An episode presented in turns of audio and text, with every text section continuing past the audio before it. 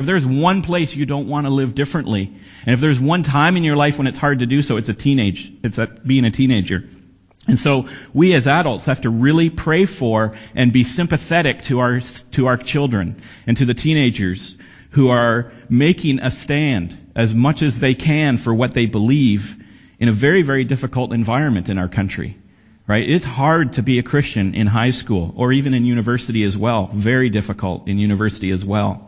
And it's at a time in their life when they most need their friends and their faith can easily cut them off from those friends that they need.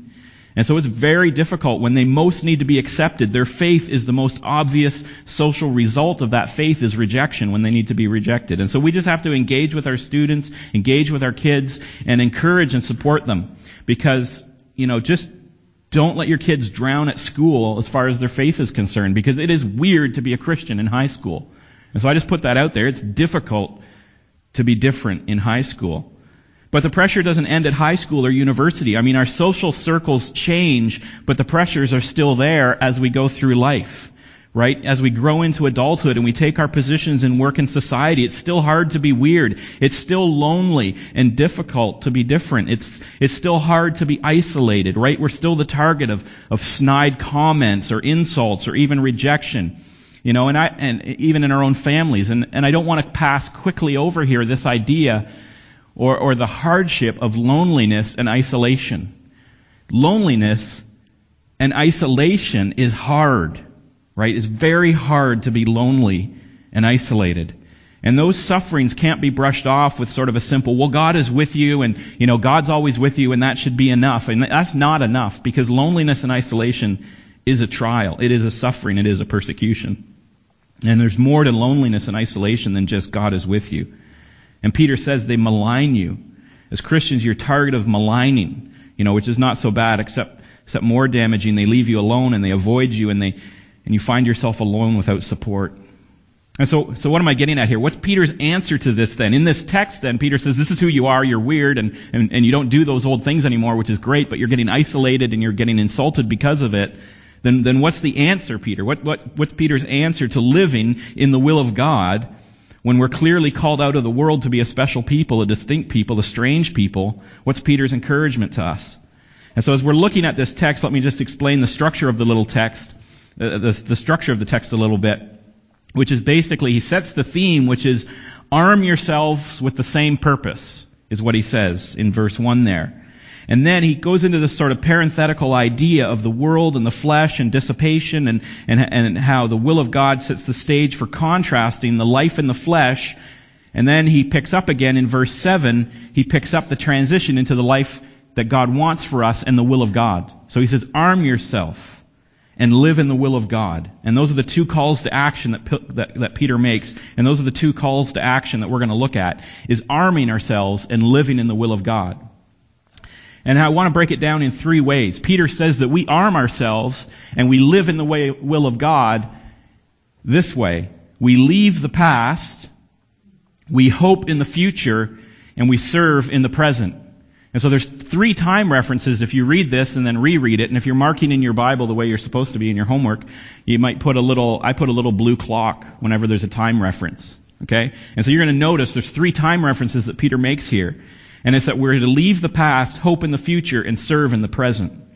To arm ourselves and live in the will of God. So what is the first one? Leaving the past. He says, so as to live for the rest of the time, there's a time reference, in the flesh no longer, so no more. Leave that in the past. For human passions, but for the will of God. For the time that is past, there's the time reference, suffices for doing what the Gentiles want to do, living in sensuality, passions, drunkenness, orgies, drinking parties, and lawless idolatry, and all of that stuff. So, so this arming ourselves and living in the will of God, Peter first says, leave the past behind. Leave your past. It's where the, it's, it's, it's where the rubber meets the road for us as Christians, right? We can say we believe in God. We can say we grew up in a Christian home. We can say God's awesome and we love Jesus Christ. But then people are watching and they're saying, yeah, okay, show me. And this is where the rubber meets the road. It's what really sets us apart. It's what makes us weird. It's because we leave our past activities and we start behaving differently. And we leave our old life behind and, and we, we don't get involved in that stuff anymore. And Peter says leaving the past is this first part of arming yourselves as you leave those activities behind and you start preparing yourself for living for God. He says, you've had enough time. He might have said, you've had more than enough time living that way. You've, you've had your time of going to parties and you've had your time of, you know, going from girl to girl or guy to guy or, you know, you've had your time of, of serving yourself, taking your paycheck and blowing it on whatever you want for yourself. You know, you've had your time of self-satisfaction and, and serving your own wants. Peter said you've had more of an, more than enough time doing that. That time now is in the past. You've, you've, you've done the things of the Gentiles, which is sort of a, a, a the, the first century sort of way of saying the world. You know, you've done the things of the world in the past. You've done, had more than enough time for that. You know, idolizing sex or serving your own selfishness or chasing after the next party or chasing after the next thing or wasting your attention on, on meaningless things. Peter says that's past. That's done. Leave the past. You know, verse 4 calls it debauchery, or, or I like the old English, dissipation, a life of dissipation. Doesn't that sound like you're watching a Jane Austen movie or something? Dissipation, there's a definition of dissipation. It's a descent into drunkenness. It's debauchery. It's decadence. It's dissoluteness. It's dissolution. It's intemperance. It's excess. Overconsumption. Self-indulgence or wildness. It's just wastefulness. It's frittering away our lives. It's, it's letting our lives dissolve into meaninglessness. Even if what we do, and even if what you were doing in the past or are doing now doesn't seem explicitly wicked. You look at that list and you say, oh, I didn't do that stuff. You know, I didn't go to those kinds of parties and I didn't get drunk. You know, I, but even if what you were doing wasn't explicitly wicked, it was dissipation. It was just wastefulness. It was just time getting wasted. You were just spending it on yourself or on your friends or just letting the days go by in enter- idle entertainment. And it was just wasteful. And Peter says, leave that wasteful life behind, even if it wasn't wicked per se. And dare to be different. Dare to live from the present forward for the will of God. Dare to live a way that's different than the world, that is purposeful in serving the kingdom and the gospel, and in loving people, and in bringing them to a knowledge of salvation. God doesn't, he, and, and, and dare to live even if it means being counted as strange, even if you might be rebuked and maligned for it. But God doesn't leave you without hope. And here Peter turns to his earlier theme of future hope. You remember we talked about that especially in chapter 1. About our future hope about how we have this inheritance that's kept for us in heaven, imperishable, and how the power of God will guard us through our lives so that we will certainly inherit that inheritance that is being kept for us. And so Peter in chapter 1 painted this picture of a future hope of this glorious inheritance. And here he brings it down into application. And he says there's another future hope here for us too. Because there's another time reference here. He says not just leave the past, but also as Christians, hope in the future.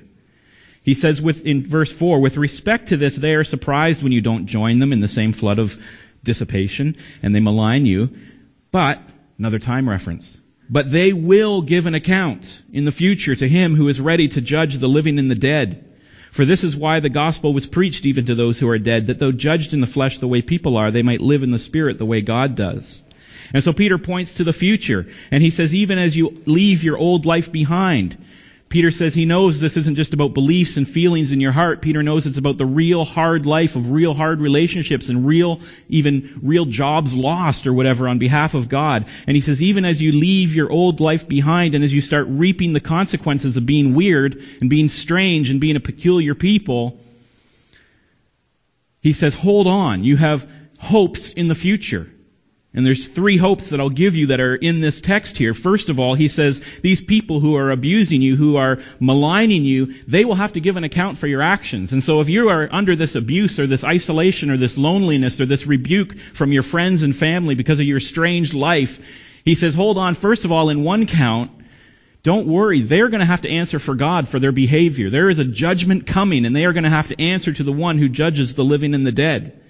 And so first of all, justice will prevail. There will be justice even though it feels like there is no justice in this life. And so if you're living out your life right now and you're feeling like there's no justice, I'm not getting any justice from my family, or I'm not getting any justice at work, you know, because I'm getting overlooked all the time because I'm a Christian, so I'm not going to get that pay raise, or I'm not going to get that promotion. Or it seems like there's no justice because all my friends have left me and they won't talk to me anymore. God says there will be justice in the future. God's people will be vindicated, and whatever justice should be done, this is the important thing, the justice that should be done will be done perfectly by God who can judge perfectly. And so it's not about our justice and what we think should be done, it's what God will do perfectly in terms of justice. The perfect judge.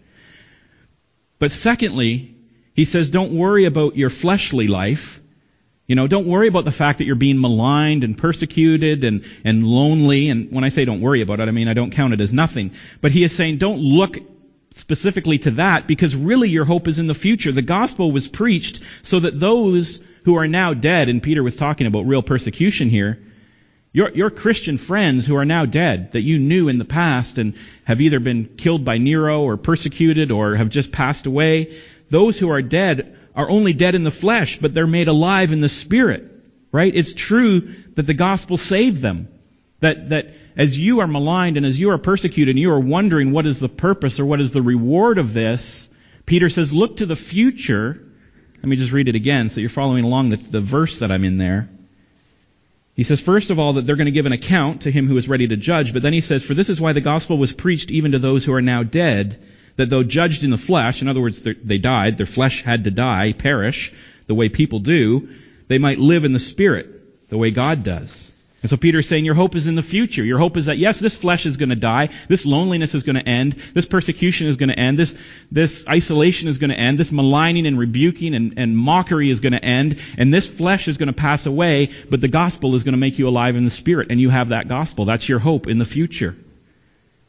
So don't as be as concerned about your fleshly life because the gospel is preached.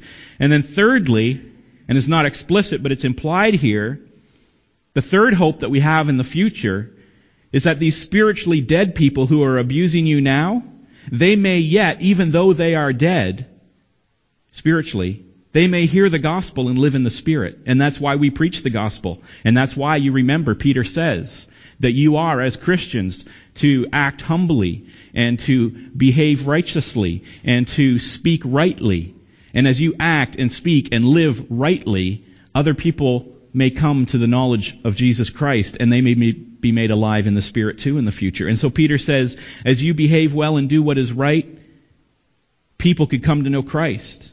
And they might see us by leaving our old lifestyle and by embracing a new life and new behaviors that there's something real and beautiful in what we believe. And so there's this future hope even for those that malign us, that those that are spiritually dead might still be made alive in Christ. And so Peter says if you're going to arm yourself for suffering, if you're going to equip yourself to live for the will of God, there's two things so far he's told us. You have to leave your past because you've had more than enough time living that way. You don't need any more of that. You've had enough time living that way, so leave that past.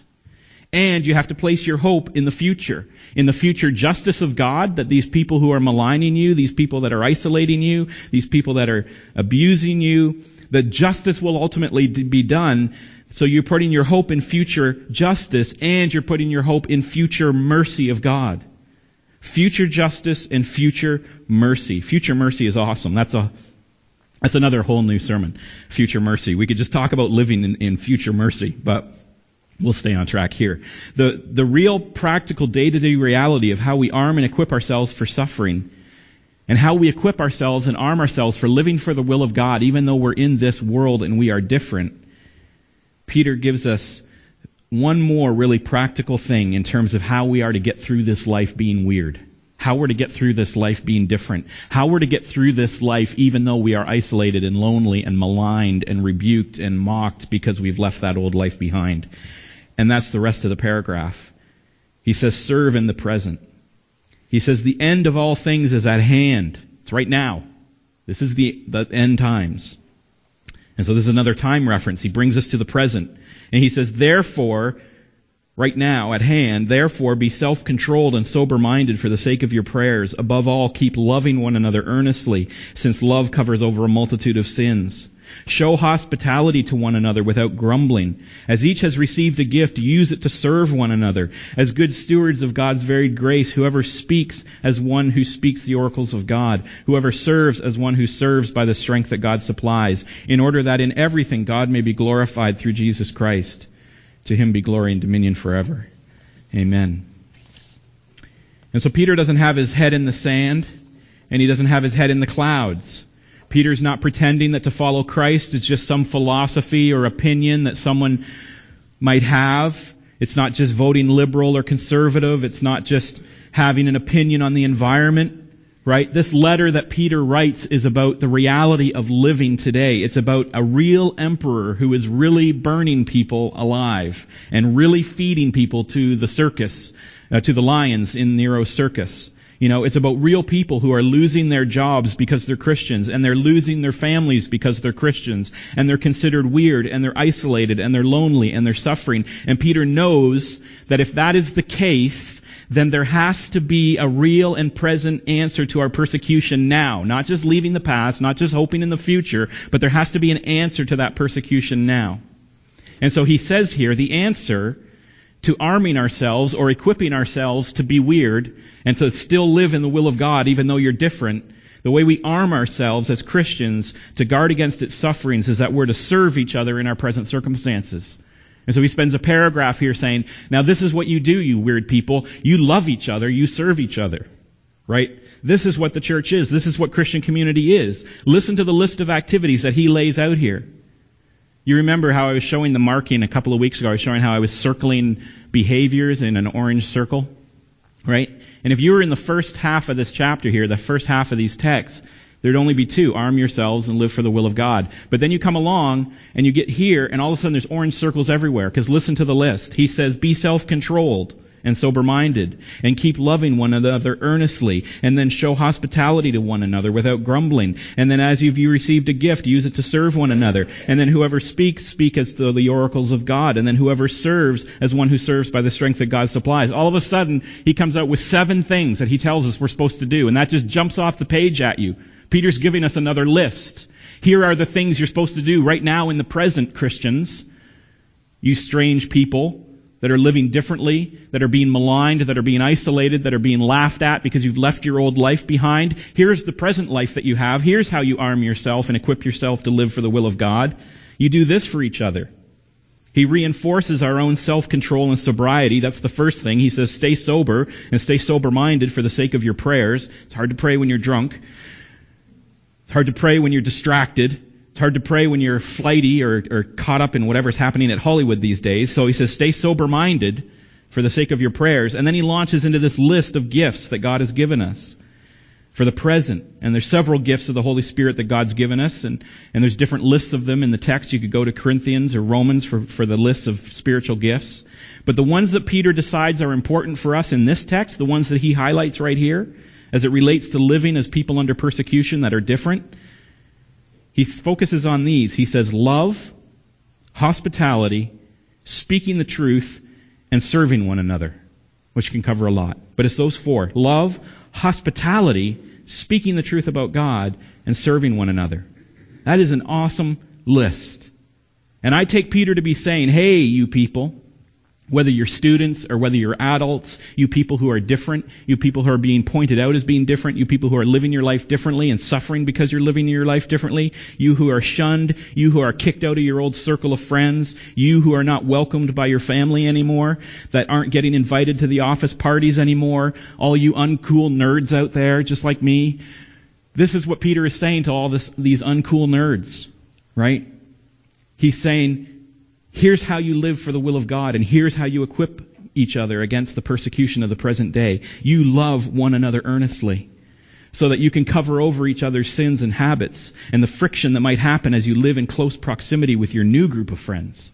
You have this ektonos love that we talked about a few weeks ago. You remember ektonos? That stretching love. That love that stretches to cover over things that normal love wouldn't cover over. Ektonos agapeo, a stretching love. He says you love one another fervently, stretching love, earnest love, fervent love. And then he says, this is amazing. This is cool. This is his instruction to us. He says, cook some food and have a party. Show hospitality to one another. You know, you strange people. Just have one another over for dinner. Make a big meal. Bake a chocolate cake. You know, have a party. Show hospitality. Welcome one another. You're not invited to the office party? Who cares? Because there's parties going on in the church all the time. Somebody's cooking a roast beef right now, I can guarantee you. Right? And, and they want to have you over to eat it with them. And so Peter says, you want to equip yourself, you want to be armed against the persecution, show hospitality to each other. What an awesome instruction, right? You know, God's will, you want to know what God's will for your life is in the church? God's will for your life is that you invite people over for dinner and eat food, and that you go over to other people's houses and eat their food. That's God's will for you as a Christian. That's what Peter's saying that we are to do today, is be hospitable. Right? You're kicked out of your old social, circles? That's fine. You got a new social circle. You got a whole bunch, you got hundreds of new friends now. You don't have your old circle, but you got a new circle. God's will is that you have a new social circle and new friends that invite each other over to eat dinner. I love, I love his plan. You know, you need a couch to crash on because the family couldn't deal with you because you're a Jesus freak and they kicked you out of the house. I've got a couch you can sleep on. Right? You need a place to stay for a few days. I've got a place you can stay for a few days. It's just love each other. You know, God doesn't want you to be alone. He wants you loved and He wants you in friendships. And this is living out the will of God right? Tough assignment. Love each other and be loved in return. Eat each other's food. That's God's instructions to us, right? Wow. Sign me up. God's got such a hard life for us. And then he says, then he says, he goes on from just loving each other and making food for each other. Then he says, speak the oracles of God to each other. Right? It's hard to live as a Christian in the world, and Peter knows, but he says, you have God's word, so speak it. Speak it to each other. You want to equip yourselves. You want to be armed for doing the will of God and armed to live in the world. He says, speak it. Speak it like it is the very oracles or the very mysteries is what that word means. Like it's the very mysteries of God. And that's what I hope I'm doing. I hope more than anything that I do that for you. That when I speak the word of God, that I hope that, that you get across or it comes across to know the deep, deep mystery of the love of God as we study His Word every Sunday. Right? This is not a social exercise. This is not an obligation that you, you know, we all have to come here and sit here and, and check it off of our list for God. Right? We come here to hear the Word of God, and as we study His love, Peter says that the speaking of the Word of God is the arming of ourselves as God's different people to live according to His will in the midst of hardship. And so you're arming yourself right now as we are speaking the mysteries of God to each other. God brought you here today for this purpose. But it's not only the speaking of God's truth on a Sunday morning, but Peter here I think is, is, is talking about, you know, those who speak, when you're speaking to each other, speak as if you're speaking the very oracles or the very mysteries, of the very wisdom of God. So that's, that's everybody in our families. Fathers and mothers, when you are speaking, you speak to your children as if you're speaking the very oracles of God, the very mysteries of God. Speak them to your children to equip them so that as they go off to junior high and they go off to high school, they are equipped with the Word of God to live differently. Right? And in our friendship, speaking the truth of God and the wisdom of God into each other's lives. Right? As you meet for coffee or as you're at those parties and eating each other's food, when you're speaking, speak as if it's the very mystery of God. The very wisdom of God to each other so that we are equipping each other by speaking the Word of God to each other. God built the church. It's His idea to put us together as Christians so that we can speak the word into each other's lives, to equip us to handle the world out there. And then finally, he gives the last one in the list there. He says, finally, serving each other by God's strength. He says, you're different people. You're a strange people in a hostile world, and they're maligning you, and they're abandoning you, and they're isolating you because you don't do the things that they used to do anymore. And so God says, finally, then serve one another. Because if we don't serve ourselves, we don't have anyone else to serve us. Right? So God says, serve with the strength that God has in all of you. So this is it. This is church, right? These four things is what church is. This is what we do as a church. This is what it means to be the church. To love one another with that stretching love.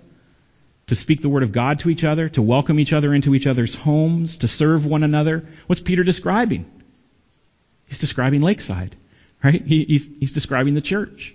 He's describing what we're meant to do in the present in order that we can live for the will of God and in order that we can actually truly live different lives, different than the world, and put up with the persecution and put up with the suffering and put up with the loneliness and put up with the isolation and put up with the mockery because we have a, a church that equips us in the present and loves us and cares for us in the present to do that. And we do all of that. God says that as you love each other, and as you eat each other's food, and as you encourage yourselves from the Word, and as you serve each other's needs, God's worked it out all so clever because all of this stuff is about us. But look at the very last thing He says.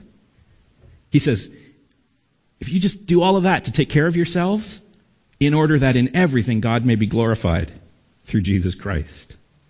Isn't that amazing? So take care of yourselves really, really well so that I get the glory. wow, did God ever work that out smart, right, for us? Like, like you guys love each other. You guys feed each other. You guys serve each other. You guys teach each other and all get glory. Awesome. That's awesome. Because the world will see us in our community. He, they will see our love and our care and our great food and our potlucks. And God will get glory because they'll see how we live as Christians. But God's worked it out all for us, for His glory. It's amazing. So can we do this as a church? Can we, can we love each other, show hospitality to each other, gather to hear God's word together, serve each other? Will that help us? Does this help us dare to be weird to the rest of the world? Will that help us to live rightly even if we get laughed at at the office or even if we don't get the approval of the cool kids out there? You know, God tells us to leave the old world behind. But He doesn't leave us with nothing. He gives us a whole new family. And He gives us a whole new calling in our life that serves and glorifies us. So as much as we are being rejected by the world, or as much as we are feeling rebuked and maligned by the world, or isolated or lonely because of the world, as much as you are feeling that is how much more you should be pouring into the community of God's people and pouring into the church. Because as much as you are rejected out there, you're welcomed here. As much as you are maligned out there, you're praised here. As much as you are rebuked out there, you're encouraged here.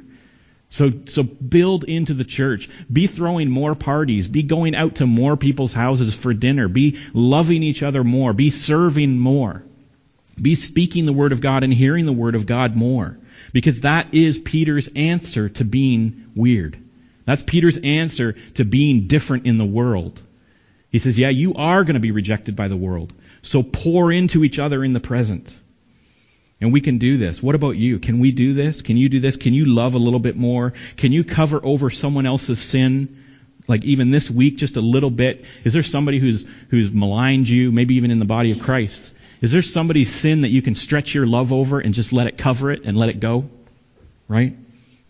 Just a little more ektonos love to cover it up. Is there somebody you can have over for dinner, right? Can you open up your house and have some friends over for dinner or for ice fishing or for puzzle making or just to go out for a walk or to go out for a coffee? Can you share your life in a way to show hospitality to some people in the body of Christ here who are looking for friends, who are looking for compassion, who are looking for connections? Can we do that as a church? I'm not asking it rhetorically. I'm asking it like, can we do it as a church? Yes. Right? Can you do that as a Christian? Can you show some hospitality this week? I mean, in this tiny church, I know there are people who have been here for 20 years probably and have never been to some of your homes. Now, I don't usually preach from guilt, but I don't care if you feel guilty about that. Right? And I'm just as bad. I've been here a year and a half and I haven't had some of you over to my house. Right?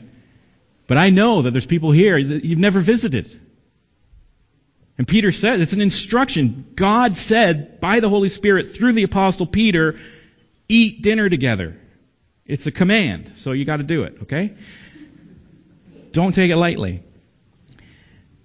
Just, and it's easy. Be more hospitable. Like, like if God could give, you, you're praying maybe, you're saying, God, what can I do for you? How can I live for the will of God?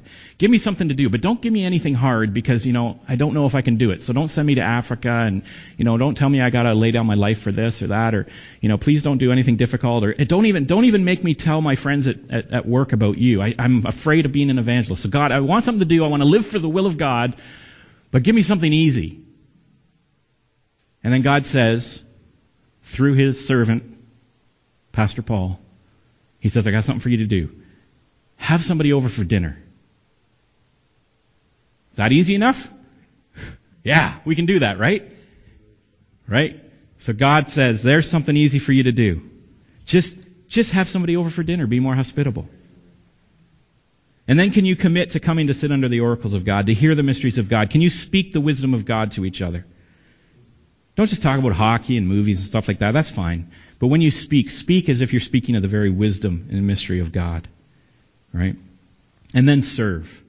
You know, if you're not in a small group yet, the easiest thing you can do to serve is get in a small group. Get in a small group and be involved in other people's lives and you will find ways to serve them. And then if you're already in a small group, then f- try out a ministry here at the church. And there's lots of places you can help. But, but again, God has said here through His servant Peter, and is saying to you today that if you want to arm yourselves, you want to equip yourself for living differently in this world, then serve each other. Get in a small group. Get in a ministry. There's lots to do. You can help. Anyway, this is really practical. Peter wants us to know that it's okay to be weird. It's okay to be different. You can leave your past behind and you can hope in the future and in the present you're not left alone. God's will for our lives is that we love each other, we be hospitable, we speak the words of God to each other, and we serve one another. And by those four things, if we do that as a church, we will be armed and equipped for the suffering that is taking place.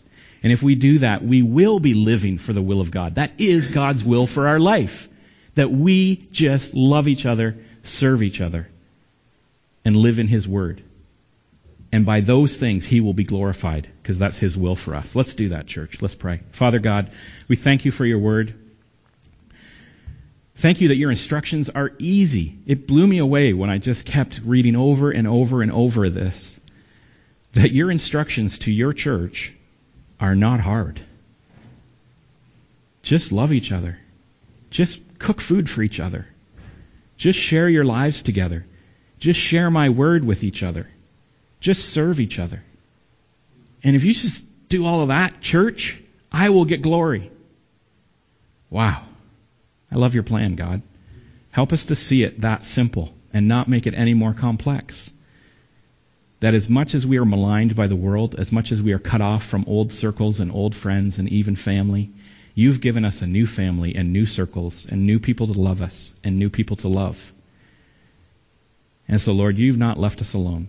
You've taught us by your apostle Peter and through your word. Father, help us to take it to heart as we have prayed and to live it out leave our old way of living behind and embrace this new way of living that Peter has described to us because it is good. I pray this in Jesus' name. Amen.